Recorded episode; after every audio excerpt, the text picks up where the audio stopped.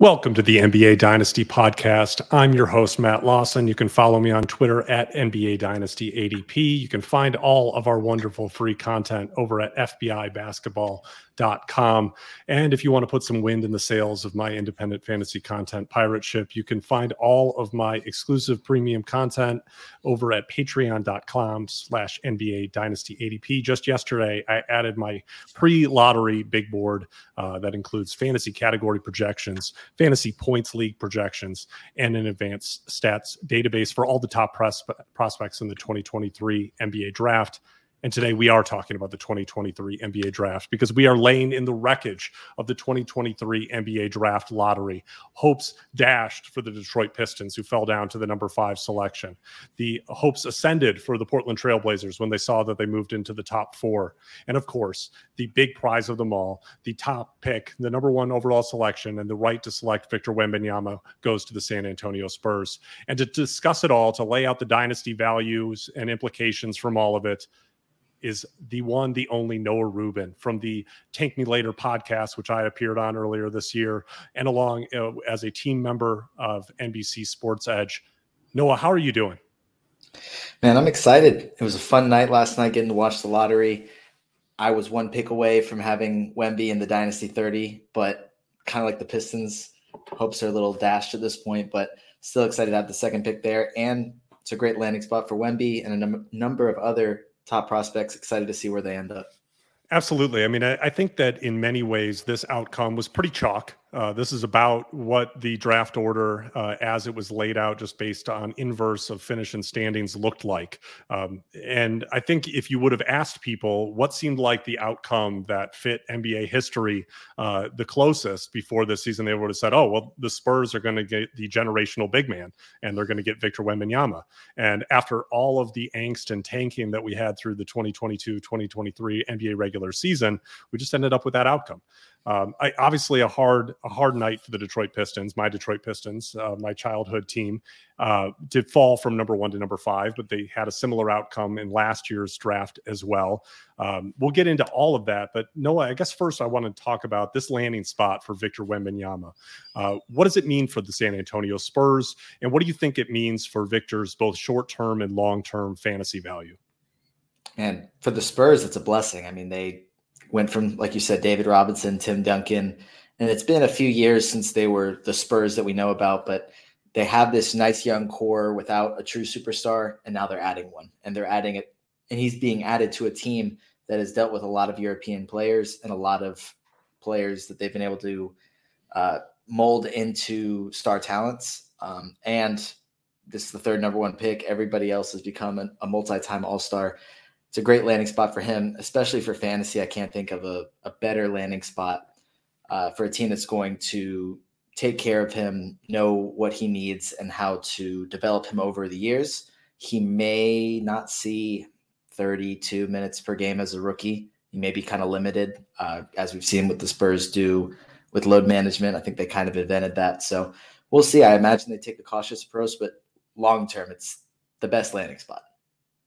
Yeah, I, that was my immediate reaction too. That I think for if you were looking for the maximum opportunity for Victor Wembanyama as a fantasy player, him ending up in San Antonio is ideal, uh, both short term and long term, because this is a team that desperately needed uh, a lead uh, score and they did not have that. I, I think that Devin Vassell and Kel, and obviously Keldon Johnson um, were stretched a little too thin trying to play that role this past year.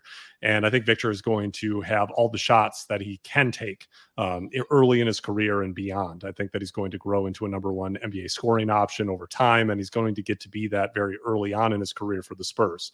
Um, and you know, just one thing that I looked at immediately, uh, having Wembanyama land there, was going to my dynasty rankings and saying wow, I think the Spurs might have legitimately um, had the worst as far as dynasty asset uh, roster um, at least the the the latest number one player in my dynasty rankings for any of the 30 teams. Uh, because you're talking about Devin Vassell, usually is around the you know maybe 50s and the highest 60s uh, in a lot of dynasty rankings. He's the top guy and has been the top guy in dynasty rankings for the Spurs for me uh, for uh, a while now uh, since they had Dejounte Murray depart last offseason. So that's a huge, huge sea shift for them. And obviously, dynasty rankings aren't the same as overall real life player rankings. But this is a team that desperately needed Victor Wembanyama. And I think both offensively, he's going to get to spread his wings. Uh, but I think defensively as well, there's a lot of opportunity here uh, for a couple reasons. The Spurs have at least the makings in the short term of two things that I think Wembanyama really needed. He needed a traditional center uh, to play some minutes next to uh, because it's not going to be ideal. And we've seen his team talk about it, him talk about it, that they're not looking to put a bunch of weight on him and have him bang with NBA centers, especially early on his career, because they've seen historically players of his size, his height, who get up to a certain weight begin to have foot issues, have lower body issues that limit their careers. They're trying to keep him lean and flexible, which I think is the correct approach. It's the same reason that I don't think that Chet Holmgren adding a bunch of weight would be a good thing for his career. I think keeping these guys lighter and leaner, especially in the modern NBA where there is less post game, uh, less traditional big centers playing big minutes, is the right approach. And on top of that, uh, for other minutes where you do actually have Victor playing at center, you have Jeremy Sochan there already. And I think Sochan is going to be an excellent combination with Wembanyama in the long term because Sochan can uh, defend both up and down in the lineup. He has the lateral agility to be able to defend smaller players, but he also has the strength and the foundation to be able to defend larger players, you know, even defend some centers. And I think he'll develop, continue to develop that as he develops NBA strength over time in that way, he's a perfect fit next to Victor. And his limitations shooting also don't come into play as much because Victor is going to be able to bring spacing by himself. So I like this for everybody on the Spurs. I think it's a great fit for Victor. Um, and I think Zach Collins uh, will likely give those traditional five minutes next to Victor in the early going in this upcoming season. But I wouldn't be surprised at all if Sochan does start in some capacity um, or if Sochan is just playing a really big minute role off the bench. Long term, I think he's going to be a starter with the Spurs. What do you think about all of that, Noah? Yeah, just first, you know, not adding too much weight, both Wemby and Holmgren. I always love hearing or seeing people say, yeah, but he's too skinny. There's no way he can stop Giannis going down the lane or Joel Embiid in the post. It's like, yeah, nobody can. So who really cares that this seven four guy that can shoot step backs and still block a ton of shots can't take take it in the chest from Giannis? Like nobody can. So who really cares there? But for the fit alongside, you know, probably Zach Collins this year with Wemby at the four, maybe eventually kind of moving to Sochan at the four, Wemby at the five, kind of seeing how that plays out. It's kind of a good problem for the Spurs to have at this point. They have too much talent in their front court to really know who's going to be the clear cut starter. I mean, we've already seen some projected starting lineups, some more interesting than others. Uh, but you know, whether it's Sochan coming off the bench or some other trade happening this summer to kind of clean up that logjam. I don't think they necessarily do that with how much talent they have, but kind of taking the next couple seasons and seeing how the talent kind of pans out. You know, you have Wemby. You, I'd say Vassell's pretty much going to be a starter there for a while. And then seeing, you know, how Sochan develops, how Keldon Johnson fits along some of these guys. What's the answer at point guard? What's the answer long term at center slash power forward alongside Wemby? They have questions that they still need to answer, but they have so much talent there to kind of pick and choose from, along with future draft picks. I mean, they have, I think they made three first round picks last year, and then they also have three future firsts and a pick swap from the Hawks, I believe, as well. So, future's bright. Future's bright in San Antonio.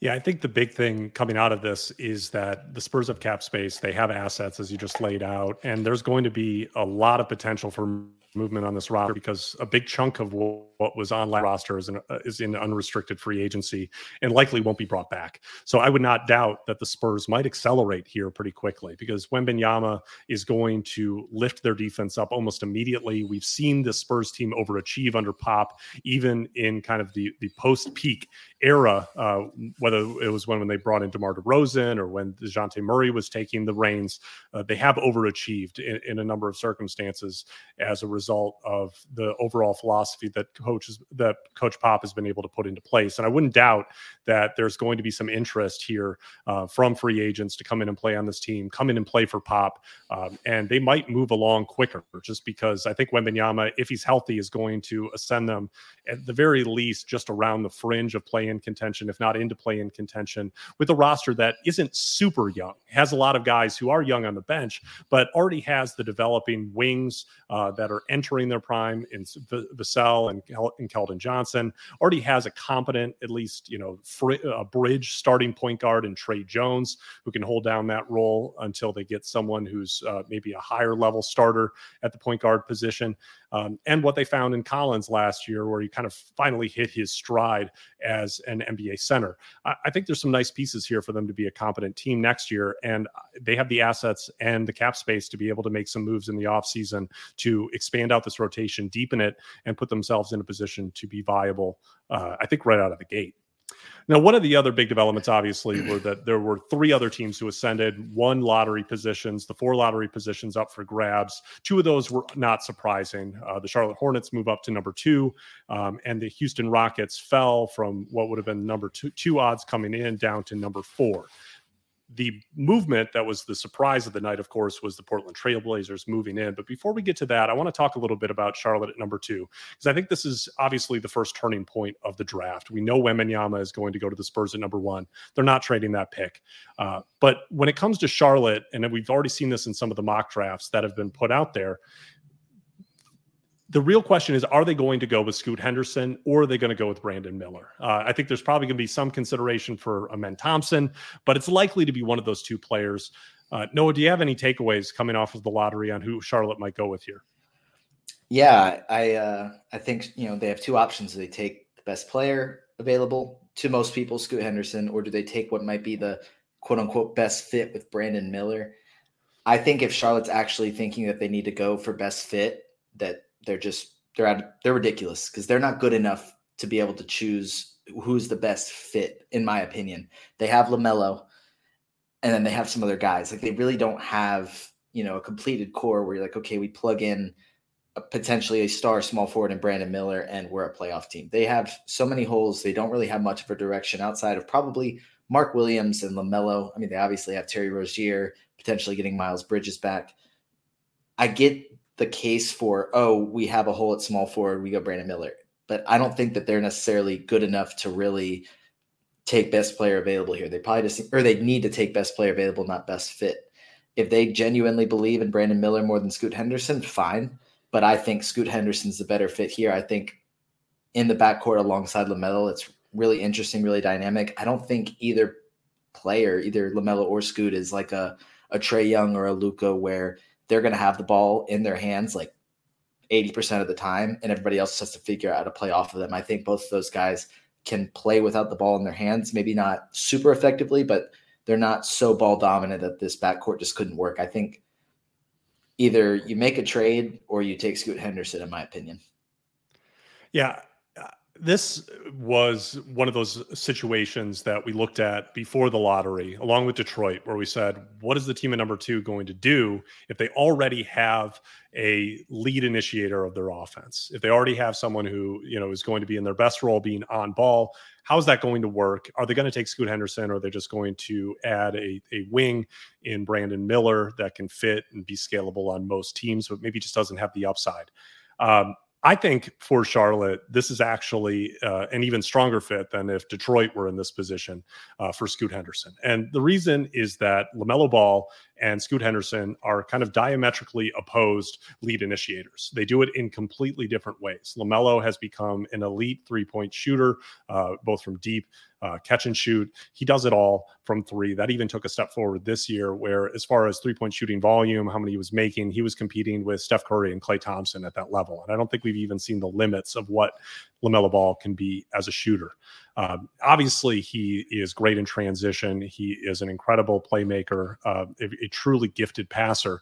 Uh, but LaMelo's deficiencies are some of Scoot's strengths. LaMelo does not have an in between game. Uh, he doesn't have uh, a great mid range uh, game that he can pull up to. He doesn't have a lot of ability in his floater yet. It's developing. Um, and he's not a particularly strong finisher. While he can get to the rim, uh, he does not finish strongly there Uh, because there's an athleticism gap between him and someone like Scoot Henderson, who's an absolute nuclear athlete who dominates and can dunk on anyone at the rim, similar to a Ja Morant, similar to a Jaden Ivey. And Scoot is also uh, extremely strong in his floater game and his mid range game, feels comfortable in that area And both of them are going to have the ability to be able to help each other in that way. I think if they can be on the same team, because LaMelo is going to have the ability to be able to catch and shoot, provide spacing for Scoot to be able to keep lanes open because he draws so much attention as a shooter. Um, and also, he's going to be able, LaMelo, to be able to hit Scoot as a cutter. Um, and I think that a lot of that athletic ability for Scoot, combined with the passing vision of LaMelo, the shooting ability of LaMelo in, in combination could make for a really interesting Hornets offense. Um, I understand the defensive limitations, but most of those come from LaMelo. I think people, what they don't realize when they see that Scoot is six two is that he has a six nine wingspan, that he's extremely thickly built and strong he is a competitive point of attack defender. He cares on that end of the ball. And I think that will actually be great to be able to have that next to LaMelo because it will force LaMelo to bring that competition level up defensively because Scoot is going to be doing it as well. And that's why I think it can work. I, I have mocked that in my last couple mock drafts that I put out for Scoot to go to Charlotte. I think that's ultimately what the Hornets should do. But this is an organization that often takes safer choices, maybe uh, looks at college production more strongly than other organizations under Michael Jordan and Mitch Kupchak. I would not be shocked to see them take Brandon Miller. I think they should take Scoot Henderson. And to those asking, with Scoot at number two, if he goes to Charlotte or if he goes to Portland, even with Damian Lillard there, for me, he is still the number two pick in dynasty rookie drafts. You're taking Victor Wembanyama first, but the upside of Scoot Henderson in fantasy, whether it be in a categories or points format, he's the number two pick because there are limitations with Brandon Miller's fantasy game um, a points and categories perspective that we'll get into. But I would still take Scoot at number two because long in the long term, this will work its way out when the Cleveland Cavaliers took Darius Garland, when they still had Collin Sexton, it found a way to be able to work out. When the Dallas Mavericks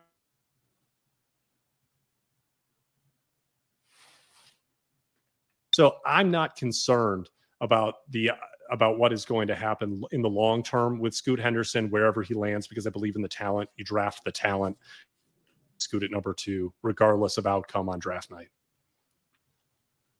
Yeah, I'm in the same boat. Like I said, Scoot is the number two player in this draft in fantasy drafts. I think that this is a pick that the Hornets really can't mess up. I think LaMelo, uh, what is it going to be year four for him, I believe. So I think it, it's getting close where if the Hornets keep messing this thing up, not being able to field a competitive team, it's not long before LaMelo's the next star to ask out, which is kind of crazy to think with how young he still is. But I mean, we've already seen trade rumors for guys like Trae Young and Luka Doncic. So it's a year or two away that if Charlotte can't figure it out, LaMelo's going to be the next star to ask out. That's right. And I, I, get the idea that positionally, Brandon Miller might seem like a better fit to be playing next to an established guard like LaMelo Ball. But the reality is that their strengths are actually similar in some ways. And I think offensively, that actually could create a little bit more of a your turn, my turn than it would with Scoot, who has a very different offensive style. For Miller, he's more comfortable shooting from deep like LaMelo. Um, his, uh, his ability to be able to drive to the rim is developing at best, uh, really struggled in the half court when it came to driving to the rim uh, and finishing at the rim this previous year. So both of them uh, might have that deficiency to some degree, at least early on in Miller's career. Um, I think it can work. There's no reason that just having a lot of great shooting in the lineup can't work, especially when it comes with strong positional size like it does for Ball and Miller. Uh, but I just don't think it's a reason that you have to make the selection because the fit is so strong. Uh, because while it works, I don't think it necessarily is that perfect fusion of offensive styles that you'd be looking for to maybe drop down below a more talented player. So, as we've referenced a little bit earlier, one of the big developments on, dra- on draft lottery night was that Portland moved to the number three selection, moving up in the lottery order. Uh, and this creates a really interesting question because uh, if you heard uh, Josh Lloyd in recent weeks, uh, including on the podcast I was on with him, his inside sources in Portland have said that if the pick is not number one, it's going. And while they moved up, it's not number one. And it raises a really interesting question because this will be a highly sought after asset on draft night. I think, regardless of whether Charlotte goes with Brandon Miller or Scoot Henderson, there are going to be teams who are interested in moving up. Uh, but the question is, are there going to be teams who have the kind of uh, win now veteran piece that Portland is looking for? Is that going to come in combination with Anthony Simons? Or is there good reason to be able to say that if, for example, Brandon Miller falls to number three, that Portland just take him, uh, kind of have two timelines going with both Dame, Jerami Grant, and also Sh- Shaedon Sharpe and Brandon Miller? What do you think Portland does here, Noah? What I think they will do and what I think they should do are two very different things. I've already saw, I mean, you said Josh's inside sources. There also is just this morning, I think Bleacher Report update saying that Portland fully intends to move away from this pick. Who they can get for that, I don't really know at this point. Depends on how other teams, you know, who asks out where, how teams value Brandon Miller or even Scoot Henderson if he falls. So how that looks is unclear. Uh, but could definitely see Portland saying, okay, we drafted Damian Lillard. We believe he can lead us to a championship. We've done, you know, we've brought in guys to try and help that. Let's actually kind of fully go in with that. I think that there's like if they don't believe in Damian Lillard's ability to win a championship, then why haven't they moved off of him already? So clearly they believe they can do it. And I get that and I respect that. But I don't think they can do it. I think that they should blow the whole thing up. Don't try and do two timelines I don't think personally that that works. I think you have to commit to one side or the other unless you just get incredibly fortunate. I mean, we saw the Warriors tried to have been trying to do the two timeline thing, and I know they just won a championship last year. So it's, but I think that's a pretty special case of a team that already won a championship. And a lot of these lottery guys, I mean, you've seen like Jonathan Kuminga's frustrations with not having a role. I mean, they've made three lottery picks, and so far they've traded James Wiseman and Moses Moody, and Kuminga are just bench guys. So the two timeline thing doesn't necessarily work in my opinion. I think Portland just needs to just give up. Just go send Damian Lillard somewhere he can actually win a championship.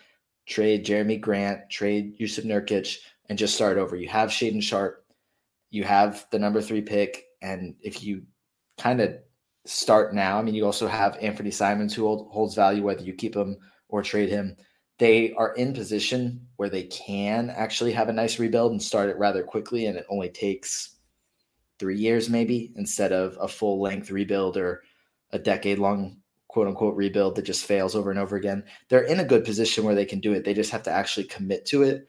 But again i don't i don't think that's what they do. I think that they trade number three try and add more talent around damian lillard and lose in the first or second round yeah I, my my thought with this pick is that Portland is likely going to try to hunt for big fish. I think they're going to try to see if they can land a superstar piece to put next to Lillard uh, with the combination of the number three pick, Anthony Simons, whatever else isn't pinned down in Portland. Um, and if that does not happen, um, I think it's possible that they could stay and take Brandon Miller. It's it, it's not like he couldn't help them in some way, even if they're trying to win immediately. Uh, but I think it's also possible that what there will be a lot of demand from some teams who maybe don't have the win now piece or the superstar piece that Portland is looking for who want to move up.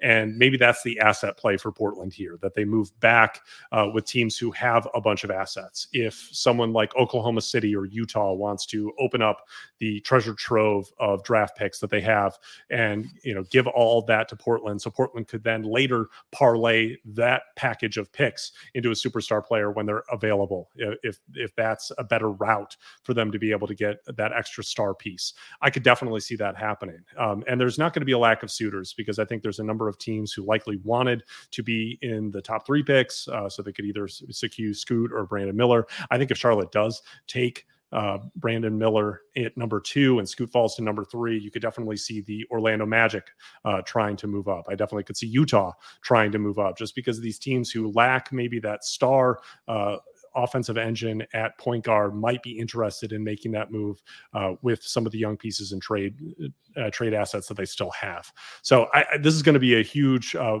interest point of interest at, on draft night next month. I think that some of it might get resolved even before it if, if Portland's willing to be able to pull the trigger earlier, if they can get a bidding war going.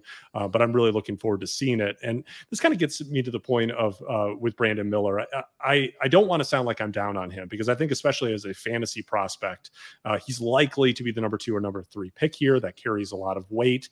Um, and his fantasy potential is extremely high. He's a player that I like uh, just below Scoot Henderson, but above anyone else in this class beyond that. Vic and Scoot are number one and number two for me, but Brandon Miller is a clear number three. And the reason for that is despite his deficiencies in field goal percentage, which I think can improve over time, he's going to bring you strong points, elite three pointers. He's a good rebounder, um, and he doesn't hurt you in defensive stats. He's solid in that regard. The assists aren't really there, uh, but he's a good free throw shooter as well. So there's kind of a package here of a player who is going to have a very high floor in fantasy, especially categories, because he's going to give you multi category uh, impact. He's going not really going to hurt you considerably in any area. A strong roto player, but also I think a good uh, uh, head-to-head categories player because of his contributions, which could be pretty elite in points and threes. So I like Miller a lot, I, and I think that there's going to be a really good opportunity for him either in Portland or ideally for fantasy purposes if someone trades into that slot and takes him, or if Charlotte takes him,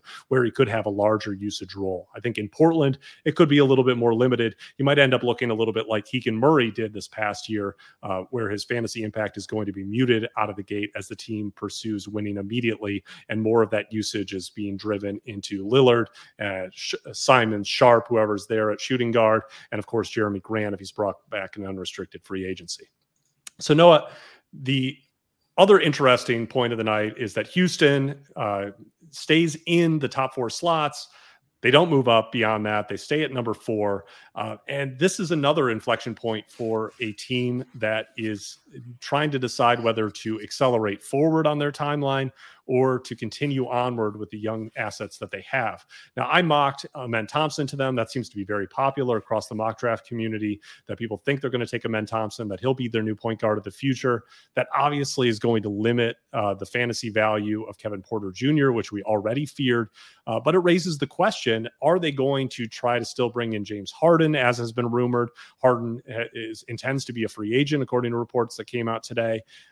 What do you think ends up happening in Houston? Or do you think that they stick with taking Amen Thompson, um, as many people are mocking to them, or they trade this pick uh, to be able to make room for accelerating toward veteran players like James Harden and free agency with all the cap space they have?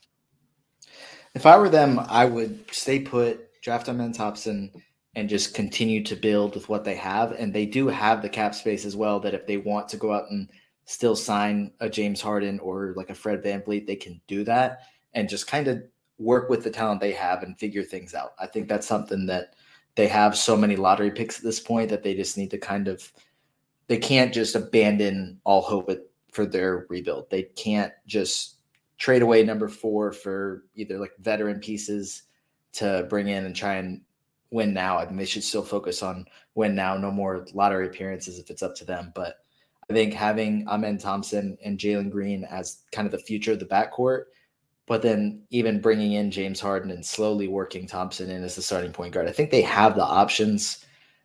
I wouldn't be shocked if they do necessarily like kind of trade, say, hey, James Harden, if you want to come home, you can kind of have the ball whenever you want, shoot whenever you want. And here we'll bring in some winning players to kind of help you out. I think what they do over the next month will kind of be very telling as far as where Harden ends up. Because I mean, we already saw he intends to or already did opt out, become a free agent. Kind of, I think I saw the quote said basketball freedom. So does that mean he returns to Houston? Does that mean, I mean, we saw a Phoenix Suns rumor, which I think is very interesting. Uh, it's something I wouldn't do if I were Phoenix, but they have options. I think that they just need to kind of weigh them. But also, they just brought in Ime Udoka, as their head coach. And he immediately stressed defense, defense, defense from the opening press conference. And I think that if they want to stay in line with that, when his kind of coaching philosophies, Amen Thompson's a great pick here and can immediately, if they don't bring in Harden or Van VanVleet or someone else, he can start at point guard. And I think the the defensive potential with Thompson, Tari Eason, and Jabari Smith is it's very interesting. It's something I think that could actually work out for them in the long run. Yeah, I think this is kind of the ideal situation for Houston if they weren't going to get the number one pick, if they weren't going to get the number two pick to be able to add Scoot. Uh, being in a position to take Amen Thompson is is kind of exactly what this team needs. Not only because he can be a point guard um, and kind of that lead initiator of offense for them, um, someone who I think can pair extremely well with Jalen Green because they're so hyper athletic. I mean, these two getting out in transition is going to be incredible. They'll be moving at hyper speed. Uh, both of them can attack the rim, have a lot of bounce. I think it'll be a really exciting combination. But what's great about it is that Thompson also brings a lot of point of attack defensive ability, and he's going to be a very strong NBA defender. He has all the tools for it, but he also has the competitive streak and drive to be a really strong defender. And he showed that at lower levels levels throughout his entire basketball career. And I think he'll continue on to do that, especially with Ime Udoka, who values that kind of defensive intest, intensity and integrity uh, so much. And that's exactly what he's going to get. And a kid who's a, just a really good kid and hard worker in Amen Thompson, who I still think has one of the highest ceilings, maybe even below Wembanyama in this draft, because if he shoots, it's all there. Uh, there's NBA superstar potential with the men Thompson. I think that's too good to pass up if you're the Houston Rockets. I don't think they can trade away this pick. I think they'd be foolish to do it. Um, if they were planning on J- bringing in James Harden, I think this needs to make them reconsider that plan. But regardless, uh, I think we're seeing in any scenario kind of the end of the road for top 100 value for Kevin Porter Jr. I think this is going to scale him back quite a bit. I think it's all wheels up for both Jalen Green and Jabari Smith Jr., regardless of what scenario plays out here. They're not a threat. And we didn't end up in a scenario where there's really a threat to Alperen Sengun um, and his minutes and role in Houston because of the selection either. Uh, if anything, I think this could create a more competent offense and defense in Houston if they do take Amen Thompson, uh, which is going to benefit all of the young players in Houston. Uh, the big question is, you know, wh- where's room going to come for Tari Eason? Are there is there going to be a consolidation trade with all the young talent here that they just don't really have room to play in Houston? Um, and as you said, this is just going to have to see how it plays out in their offseason over the coming weeks. Now, as we've referenced throughout the show so far, Detroit was the big loser of the night, moving down from number one odds all the way down to number five. This was the furthest they could fall. It was about a coin flip, around a 47% chance that they would fall to this selection. It was the most likely selection that they were going to end at. But obviously, it's disappointing for Detroit, which went through kind of a sad season of uh, having the worst record, not having Cade Cunningham all year. Um, and now they're kind of left with what is the, kind of a larger tier of players that's available uh, at least in the perception of most in the mock draft community, that they could select at number five. Now, in my mock draft, I had the Pistons taking Cam Whitmore at number five to be able to pair kind of at a small forward next to Cade Cunningham and Jaden Ivey.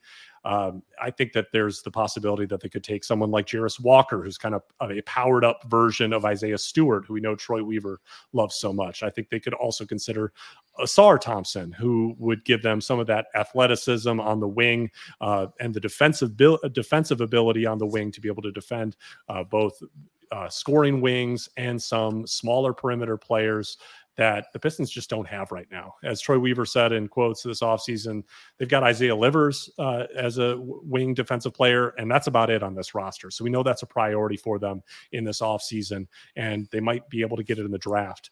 Uh, what's your takeaway of what Detroit might do here and how it would fit in on this roster? Goodness, yeah. Wide range of options is correct. I mean, they have probably, I'd say, three players that are guaranteed starting jobs for the next five years or so, and that's Cade Cunningham, Jaden Ivey, and Jalen Duren. Bogdanovich is going to be very good next season, and however long he's in town, but he's he's an older player. He doesn't fit their timeline great. Um, yeah, wide range of options. I mean, if your best perimeter defender is Isaiah Livers, that's it's not exactly where you want to go with that. I think, yeah, Jarace Walker, Cam Whitmore. They could even go a guy like uh, Taylor Hendricks to try and have more shooting in there as well. It's really hard to say at this point exactly where they go because they have so many options. They could even trade up or down. I don't know if they necessarily do that, but who I'd probably if I had to pick, I'd probably go Jarace Walker just because I think I really liked his his motor uh, when I was doing my scouting and kind of watching film, looking at stats. I think he kind of would bring an edge to that team that lacked a lot of defense. He's a guy that can switch on to guards as well. I think just having someone that can go in there and just kind of play defense, especially, I mean, if a, if a GM actually brings up Isaiah Livers as the team's best perimeter defender, then they just they need to add de- defense, plain and simple. I think Walker can at least help put a bandage on that for now.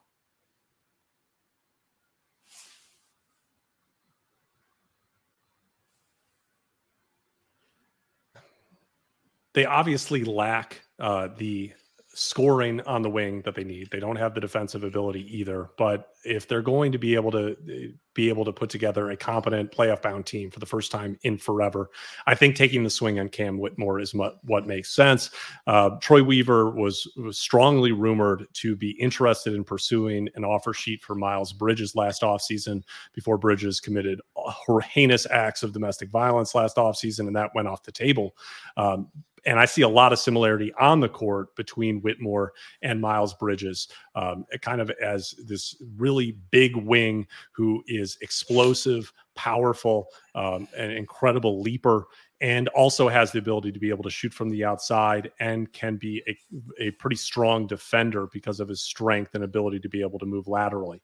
So I, I, think it's exactly what the Pistons need. I think they should come to that conclusion. I don't always understand where Troy Weaver is going to go. I thought he made the right choice last year in Jaden Ivey. I think that the Cam Whitmore sets up as a perfect selection here for them, uh, but we'll see what they do on draft night.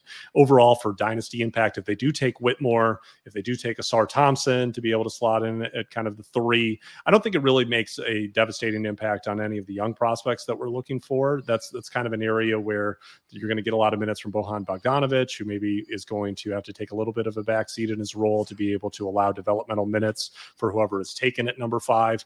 Obviously, if they take Jarace Walker, that's going to be a big hit to Isaiah Stewart, who maybe can still slot in as a power forward in this upcoming season next to Jalen Duren, next to James Wiseman. Uh, but if they bring in Walker, it would seem like they were kind of drafting over Stewart in that role.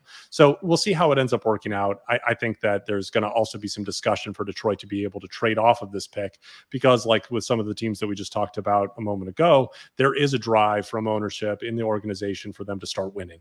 And I think that if they don't think that the pick they're going to make here is going to assist in that, it is entirely possible that the Pistons look to be able to gain some long term draft asset value or a, a more win now piece uh, with the number five pick if it's available. Because again, this is a team that did not have the benefit of being able to sell off its veteran pieces for a trove of first round picks like some of these other rebuilding teams. By the end of the Pistons' last playoff run, which was you know a whimpering effort against the Milwaukee Bucks, Blake Griffin had completely destroyed his knees and had nothing left to the point that they needed to buy him out in the following season there was nothing to be able to trade. They tried to trade Andre Drummond, got almost nothing for him from the Cleveland Cavaliers.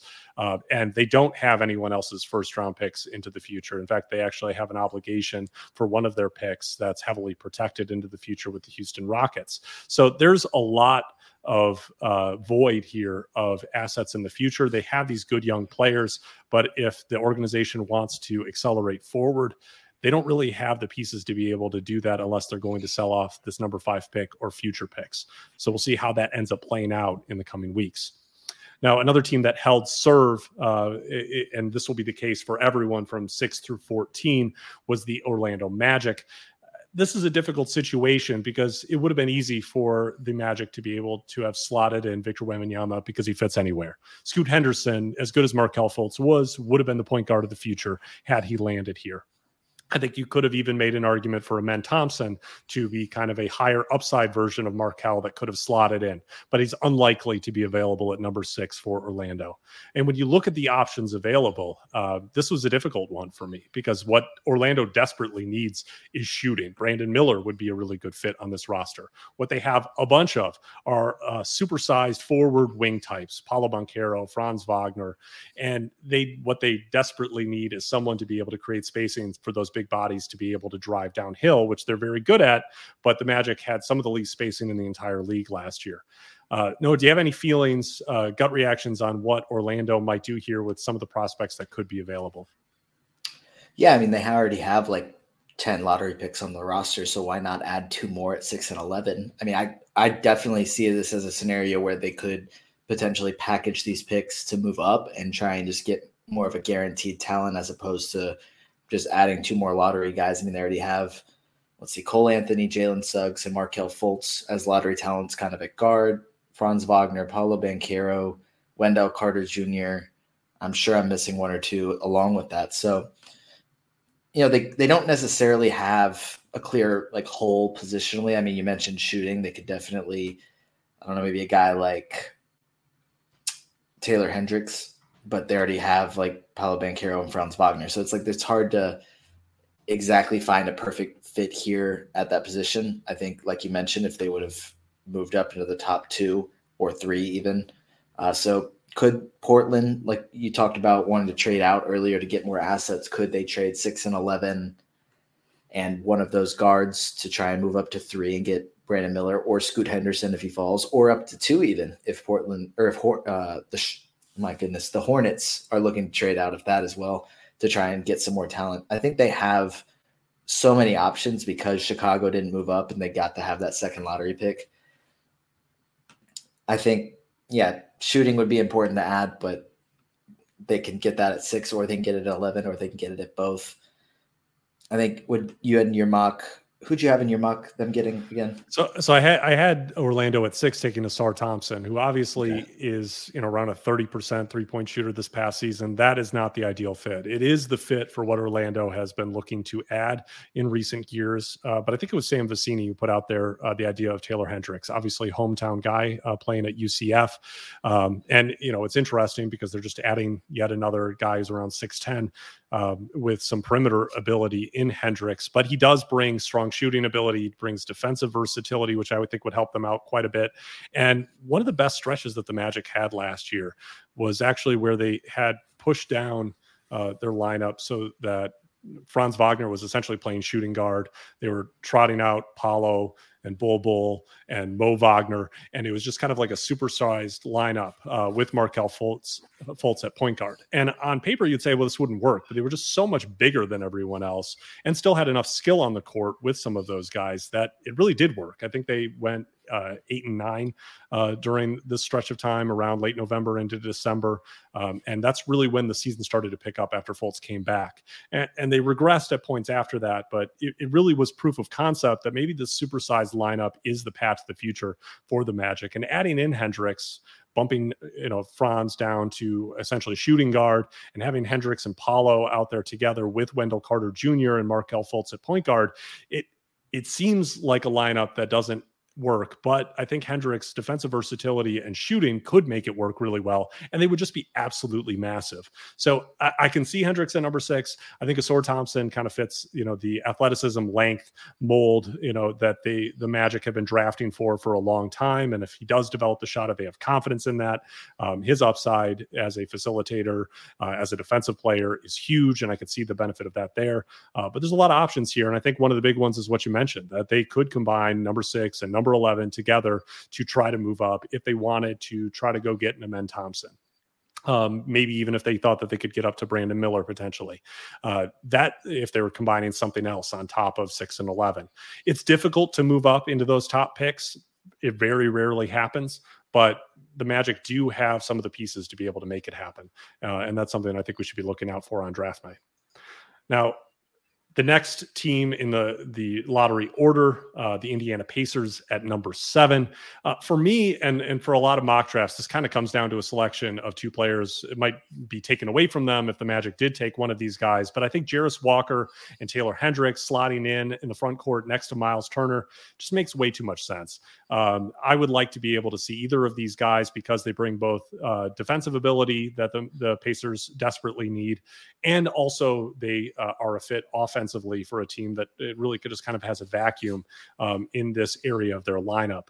Um, I, I've waffled in between this so far. I, I think I had Jarace last night in my instant reaction. Um, thought about it a little bit more. Went with Hendricks because I think the offensive floor is a little bit higher with him because I believe in the shot a little bit more. And I think uh, being able to kind of put out five out lineups with Halliburton, Mathurin, uh, whoever they put at the three, and then to be able to have Hendricks and Miles Turner out there, who are also legitimate three point shooters, is just going to open things wide for T- Tyrese Halliburton. I think it's going to make it extremely easy for him to be able to drive and kick, to be able to get to the basket.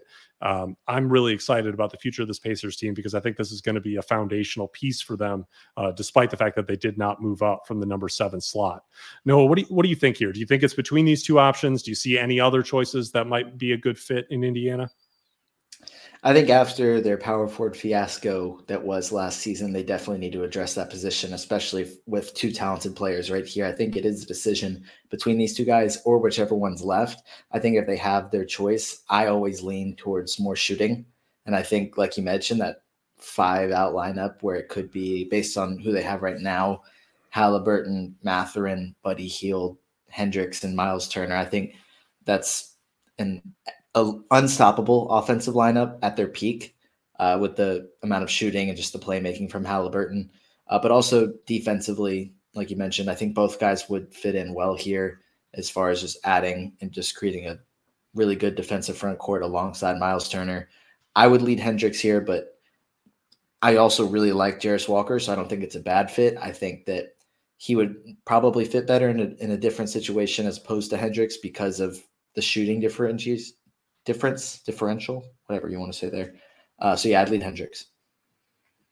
Yeah, I, I think there's good arguments for both. Obviously, Walker, I think the concern there is is he actually more of a kind of small, you know, bigger power forward, at least in weight, um, eh, or, and maybe a smaller center type, more of a big than he is a wing. And there's some wing skills. He obviously has some some handle for a guy his size. Um, his shooting was better than I think some expected, at least from three. But there's some indicators with his free throw percentage that that might not be entirely real. I think that the concern for them and the reason that I would go with Hendricks is because if anything, Hendricks maybe can scale down and play in a bigger lineup, more as a three. Obviously, can fit as a four um, with his size, and the shooting just isn't the question mark. And and for me, that's a lot safer. Um, I think maybe there's some upside untapped in Jarace Walker that we didn't get to fully see last year. He showed a lot in high school uh, on ball that he didn't get to show at Houston because they were such a talented roster last year. So that's possible that maybe that there's just a belief that Jarace Walker can ascend into something greater than what we saw in college last year. And that's the reason that you take that upside over Taylor Hendricks. But I'm just super confident what Hendricks is going to be able to bring to the table and how well that's going to fit in Indiana, where I would want to make that selection. All right. Now that we're getting to the back end of the uh, draft here, I want to kind of talk about some of these in pairs because I think some of them have similar decisions to make. Uh, at number eight, we had the Washington Wizards, and at number nine, the Utah Jazz. Now, in my mock draft at number eight, I had Anthony Black going to the Wizards uh, for a lot of reasons. I think he's a really good fit uh, next to Bradley Beal because he can make up for some of the defensive deficiencies that Beal has. Black is a really, really strong both on ball and help defender. I think he's immediately going to contribute on that end in the NBA. Uh, and that's exactly what the Wizards need to be able to shore up what has, you know, just kind of traditionally been a poor defense around Beal on top of that, I think that there's a lot of upside for Black, kind of as a big uh, point guard, uh, a uh, big facilitator that would fit in really well on a team that maybe needs to have their offense expanded a little bit by someone who can put people in the best position. But if they're really going to be able to make that next leap, I think they need to be able to hit on someone uh, with the upside to be able to kind of make everyone around them better. And that's exactly who Anthony Black is, a player that I absolutely love in this class. And at number nine, I've wavered here. Um, I love the idea of adding the shooting that Grady Dick would bring to the Utah Jazz. I, I think he'd be a really good fit uh, next to Lauri Markkanen. And, you know, they, they would create a tremendous amount of spacing for whoever does end up being the perimeter offensive initiators that the Jazz eventually add to this core and really create a good foundation for the future. Uh, but I could also see the argument for someone like Cason Wallace, who has a lot of attributes and similarities to Marcus Smart, who we know that Danny Ainge absolutely loved, drafted, um, uh, refused to trade at any point, believed in, and ultimately was proven right. Wins defensive Player of the Year, ends up becoming a very good player on some very good Celtics teams. Ainge was proven correct on Marcus Smart, even though many people thought that he just didn't have that much upside as a player coming out of Oklahoma State. I think that Cason Wallace has a lot of similarities to someone like Smart, and I could see Ainge falling in love with adding that in the draft, especially given that there's so much in flux in the backcourt in the future for Utah. Uh, Noah, what do you think about those fits, and and is there anyone else who jumps out for you for these two teams? I like the fits. I think if it were me at eight for Washington, I would go Cason Wallace there. I think their backcourt right now of Monte Morris and Delon Wright, as much as I love Wright, I don't think that they have their point guard of the future, obviously. And I think Wallace is a guy, for some reason, that just watching him on film, I just really, really like the way he plays. I think he can play without the ball in his hands. He can not knock down shots from the perimeter. He has a nice floater. And obviously the defense is there as well, similar to Anthony Black. And so Washington definitely needs some of that. I think addressing point guard is more of a need for them than addressing kind of a wing position. And that's just why I lean Cason Wallace. I think Anthony Black is a great fit as well. But I think they've recently invested lottery picks on forwards such as Corey Kispert, Deni Avdija, Avdija. Um, even if they haven't panned out super, super well so far, I think it's kind of early for them to jump ship on that. And plus Johnny Davis as well, uh, trying to get him more minutes. I think Cason Wallace fits in as a point guard of the future. They've already done the Kentucky point guard thing, and I don't see a reason for them to not try it again. Um, and Anthony Black in Utah, I think, would be great as well. I think they have so much talent in their front court right now. Just addressing the back court in any way would be great. Uh, but also, they have Collin Sexton there, and I, I would think that they haven't given up on that idea of him being their point guard yet. Uh, so I think you know potentially a, a, healthy season with Collin Sexton at point guard to kind of fi- kind of figure out whether that's what they want to do or not. I don't think he's necessarily a natural point guard, but like you mentioned with Anthony Black, he has so much upside. Probably is one of, if not the best perimeter defenders in the draft immediately. Um, I mean, like you mentioned, Grady Dick's another guy they could go. They could go with uh, probably not uh, Jarace Walker or Taylor Hendricks, whoever falls. So maybe somebody else if something changes. But for now, I would say probably just those guys is who I'd be looking at here. Yeah, I, I, this is actually really interesting how the board is going to fall here, and I think we've just seen the seen it in this exercise. Uh, depending on what the Magic do at number six, it's going to kind of create a turning point in this draft, assuming that the Pistons are taking uh, Cam Whitmore or Ausar Thompson, that they go kind of wing here, which seems like the natural fit for what they need. Then you're looking toward the Magic. And if they take Taylor Hendricks, and then we have Indiana taking, you know, Jarace Walker because that's what's left, um, all of a sudden you have Ausar Thompson potentially maybe falling past. I, I guess it's possible that he could end up going to Washington or Utah Utah, they would be in play. And I think Anthony Black and Cason Wallace will be strong considerations there as well. If the Magic ended up taking an Ausar Thompson, uh, then you maybe you see uh, the uh, Pacers selecting between Taylor Hendricks and Jarace Walker. And then I, I agree that I don't think that Utah or Washington are likely to take a power forward. So it's it, there's a decent chance that Hendricks or Walker fall past those two slots because Kyle Kuzma, who has a player option, but it sounds like he might be brought back in Washington, and Lauri Markkanen at power forward in Utah, likely not going to be drafting there. It's possible they could, but I, I, think that they might steer away from that. And that creates the scenario that I've been looking at in my mock draft, where at number 10, the Dallas Mavericks, who held on to their pick because it didn't fall to 11 or below, they didn't have to send it to the New York Knicks they're in a position here where they might end up with Jarace Walker, where they might end up with Taylor Hendricks, depending on who doesn't go there. Um, and I could see that being a really good fit in this roster. The problem is, do the Mavericks, like some of the other teams that we've talked about, want to just accelerate things, want to try to get a win now piece to be able to put with Kyrie and Luka and get back into the playoffs this upcoming year? my position is that if they're going to have Kyrie likely on a big contract, Luka's no longer on his rookie contract, he's on his rookie max they're going to be in a position where they need rookie scale players to be able to fill out this roster. They're going to need cheaper pieces to be able to fill in this roster. Having a guy for four years under cost control, a second contract that is at least limited in some ways as a second contract, that's what the Mavericks need, and they need to hit on it maybe there's going to be an opportunity to trade this for something meaningful that's worthwhile at number 10. But my guess is that the best move for the long term for the Mavericks is going to be to be able to take a player here because I still like a lot of the players as future NBA starters at this point at number 10. After this, after this, I find that it gets a little bit more questionable. But I hear, I feel like there's going to be a good player that's going to be able to help them, whether it's Hendricks, Walker, Grady Dick, Cason Wallace, Anthony Black. I can see all of those players being good additions to the uh, Dallas Mavericks. And then on top of that, we have Orlando coming back with their second pick at number 11 here. This is where I think Grady Dick's floor is. He can he's not going to fall past this pick because he would be a perfect addition as a movement shooter with size to be able to add into this lineup to give Paolo Banchero and Franz Wagner the spacing that they desperately need to be able to get downhill.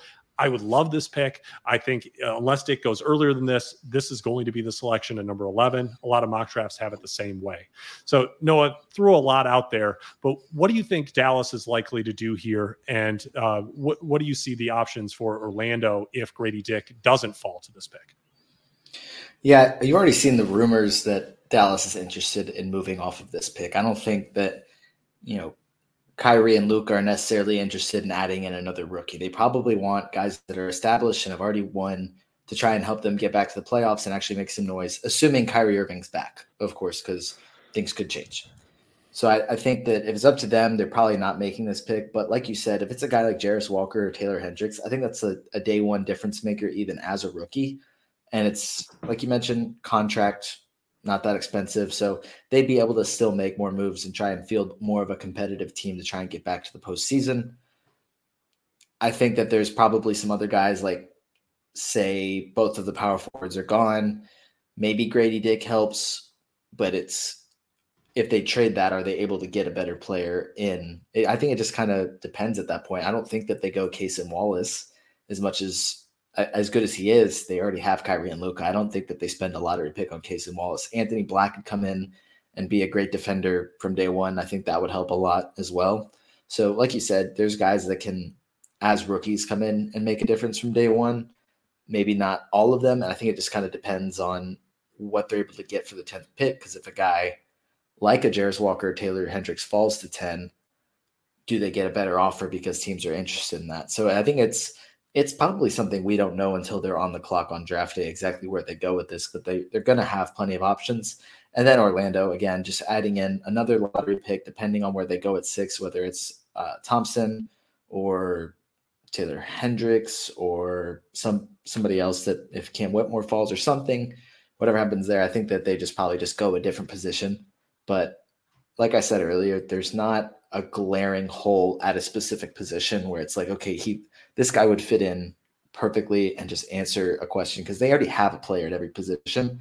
I think it's more stylistic things like probably adding more shooting. So Grady Dick, like you mentioned, would fit great there. Uh, guy like Taylor Hendricks, if I, I doubt he falls to 11, but somebody like that, they'll have so many options come draft day. Yeah, so I, I think this for me in both the real draft and in fantasy drafts, depending on how things play out, is a little bit of a teardrop uh, once we get to the 11th pick, because this takes us through the, you know, Victor Wembanyama, Scoot Henderson, Brandon Miller, Amen Thompson, Cam Whitmore, Ausar Thompson, Taylor Hendricks, Anthony Black, Cason Wallace, Jarace Walker, Grady Dick. And any of those guys could go in some combination for those first 11 picks. I think they likely will be the first 11 picks. And after that, at least in our current perception of the draft, where it seems like values lie, it becomes wide open as we transition over to the next group of three lottery teams. That's OKC at number 12, Toronto at number 13, and the New Orleans Pelicans at number 14. And trying to mock these was challenging because it really felt like they could go, you know, in any direction for maybe a dozen different players um, in this draft class. Um, I think I think I have OKC uh, taking Leonard Miller in the mock draft that I put out earlier today, um, and that could absolutely be someone that they're interested in. He fits a lot of what they're looking for in OKC in character, also size uh, with skill, and I can see him being a really good fit at power forward next to Chet, Holmgren. Uh, but in addition to that, it's possible they could take someone like Dereck Lively uh, to be able to have a traditional center to put out there um, in more limited minutes. It, it's entirely possible that if Cason Wallace somehow fell to, fell to them, that they'd want to be able to take him, you know, to potentially be an upgrade over what they already have in Lukas Dort.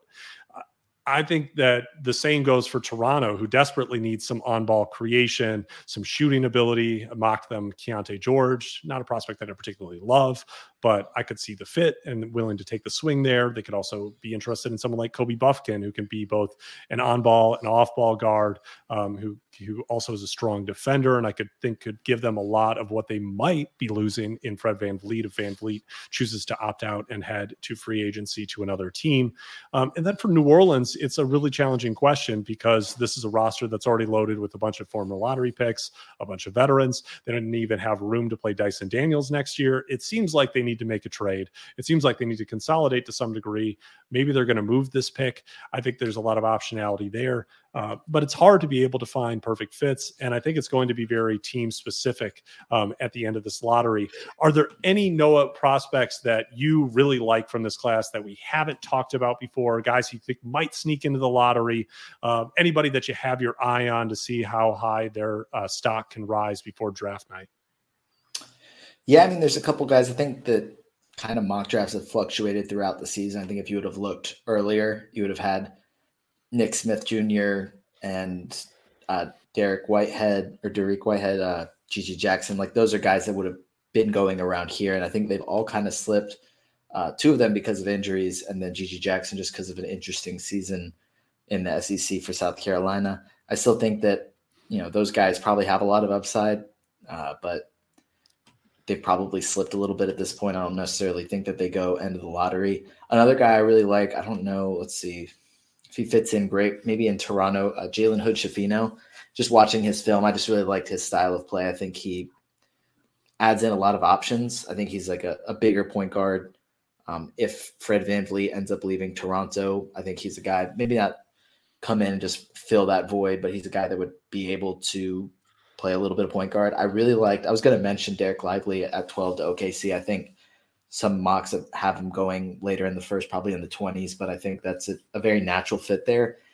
And it would be an elite landing spot for fantasy because, I mean, they've been starting uh, Jay Will, Jalen Williams, who's like six nine, and Jeremiah Robinson Earl, who's like six eight. Like they just have small, small lineups.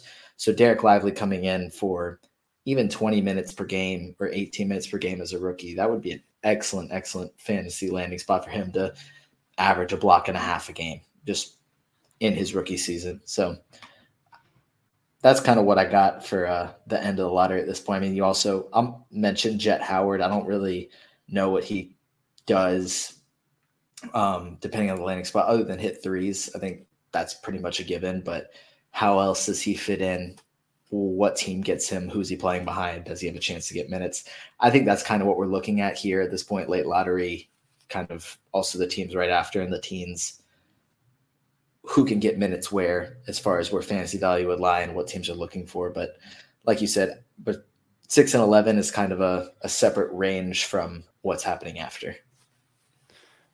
So I'm going to finish us out now that we've gone through the lottery uh, order, talked about some of the changes in value that could come from the lottery selections there. I want to talk about some of this uh, rookie fantasy sleepers uh, that I'm seeing based on my evaluation in the big board that I've put together that you can find both on my Twitter page to be able to see uh, what my selections one through 60 are. But additionally, if you go to patreon.com slash NBA dynasty ADP, uh, you'll find my Patreon page where I have my full premium big board, uh, which has fantasy category pro- projections for nine cat, has fantasy fantasy points projections based on each player's performance this past season, and has it an advanced stats database that'll really let you dig in on these prospects and understand where they excel, where they struggle.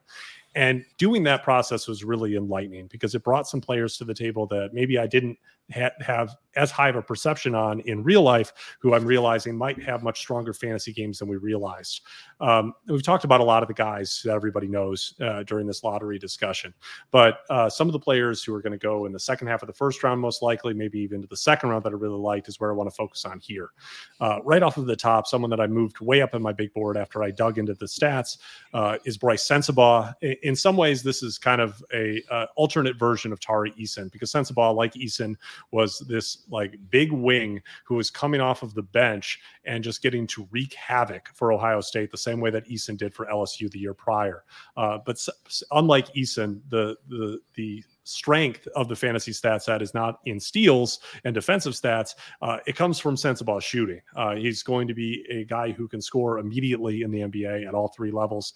Um, really strong three point shooter, and he's going to give you that spacing element. And on top of that, a really strong rebounder, free throw shooter. And his contributions and assists and blocks are at least neutral. They're not really going to hurt you. Really, the only area where he was a little bit deficient is steal rate. And I think that's something where you can see players fluctuate in their careers as they develop as help defenders, as they do, the game slows down for them a little bit. That's definitely an area where Sensabaugh isn't yet. Uh, but there's the pieces here of a guy who plays above his weight in fantasy production, who even in lesser minutes is going to have that per minute fantasy production that's going to make him really interesting. So he's a guy who flashed for me. Um, another guy is Bilal Coulibaly uh, out of Mets 92, Victor Wembanyama's teammate. He moved up from kind of their junior team up onto the big team this year um, and continued to be able to flash a really impressive stat set. Uh, strong field goal percentage because he finishes from two because of his athleticism and size. And on top of that, he had one of the best steal rates in this entire draft class, which really makes him intriguing to me uh, because in three pointers, rebounds, assists, blocks, he at least showed a competent level of production. So while I was expecting a guy to be really raw, maybe have an uneven stat set, Coulibaly looks like someone who, other than his free throw percentage, percentage isn't really going to hurt you anywhere. Um, and he's a guy who's being mocked in some places at the end of the first round. I think because the NBA is so desperate for wings, you could easily see him moving up into the early 20s, maybe even to the teens. Who knows? Maybe if Oklahoma City, you know, Sam Presti is so daring, he doesn't really care what anybody thinks, and everyone loves everything that he does. Maybe even Oklahoma City's willing to take him because they can never have enough players with size and skill. So I like Coulibaly. I think he could be a fantasy sleeper, regardless of where he's selected in the draft. Someone that you might take above their real life NBA draft, draft slot in a rookie draft. Um, we've already talked. Uh, I've talked a little bit about Leonard Miller and Kobe Bufkin. Those are both guys that I liked, but they could sneak into the lottery. Same for Dereck Lively, another one who's fantasy game that I like, who could get drafted that high. Uh, but when you're pushing back a little bit further, guys that I like who could go in the late first round for fantasy, um, who have some nice rounded stat sets. Max Lewis, Colby Jones, Kris Murray, and Jaime Jaquez. And I get it. Some of these guys are a little bit early, older. Murray's going to be 23 heading into this upcoming season, like his brother Keegan. Um, Jaime Jaquez is already 22. Uh, these might not be the kinds of players that you would normally say scream upside. But once we're getting into the later stages of a rookie draft, once we're getting into the later stages of the NBA draft, it's more about just trying to get hits. And I'm looking for fantasy stat sets with potential guys who can outpace their minutes minutes and give you value even in more limited minutes, which usually ends up leading to more minutes in the real life, even if it's you know helping us in fantasy in lesser minutes in the short term. Um, if you're going even deeper, and and these are guys who are projected right now to be second round picks. If you're in a deeper league, guys to be able to put on a watch list and see if they move up on draft night. Brandon Podziemski out of Santa Clara uh, kind of took over the reins uh, at Santa Clara for Jalen Williams this past year after transferring from Illinois. He was a high level prospect going into Illinois. Actually, comes from the same hometown against as Tyler Herro, I believe. Um, he's a really interesting prospect for fantasy, uh, and there are some warts. I don't know if he's going to be able to defend at an NBA level. Um, I don't know if his game is going to translate as well to NBA size and speed. But if you're looking at the stat side, he's someone who brought strong contributions in points threes, rebounds, and steals last year without really taking much of anything off of the table. Um, I think that he's someone that you want to be able to see what landing spot he ends up in, how high he's taken, what level of investment there is in Podziemski. But if there are minutes, there's real potential for him to be kind of a fantasy monster. And that's the same for Kobe Brown out of Missouri, um, who is uh, listed at 6'7, 240, kind of a bowling ball um, even bigger version in some ways of a David Roddy, maybe not as thick, but a little bit taller. Um, and Brown kind of showed it all at Missouri this past year. He could shoot from outside, he was getting steals, he's a big time rebounder, uh, scored efficiently from the field, and the fantasy numbers are huge. I don't know if he's going to be someone who's even going to get a guaranteed contract, might be a two way player, but it's definitely so- someone to keep an eye on as we move into the NBA draft in the next month. Noah, thank you for being here with me today. Um, I want to make sure that everybody knows that they need to go check out Noah's podcast. If you enjoy listening to me, if you enjoy Dynasty content, absolutely make sure to check out the Tank Me Later podcast. You can find it anywhere you get podcasts. Make sure to su- subscribe to Noah's YouTube channel um, so you can be able to get notifications for new episodes of his podcast. He's doing incredible work. And make sure to check out Noah's work at NBC Sports Edge as well. Noah, anything else that you want to promote? Anything else that you have coming up um, in this off season? No, Matt, you basically hit on everything. Uh, I have the Substack as well, doing about three columns per week, just kind of breaking down teams right now. Just just noahrubin.substack.com.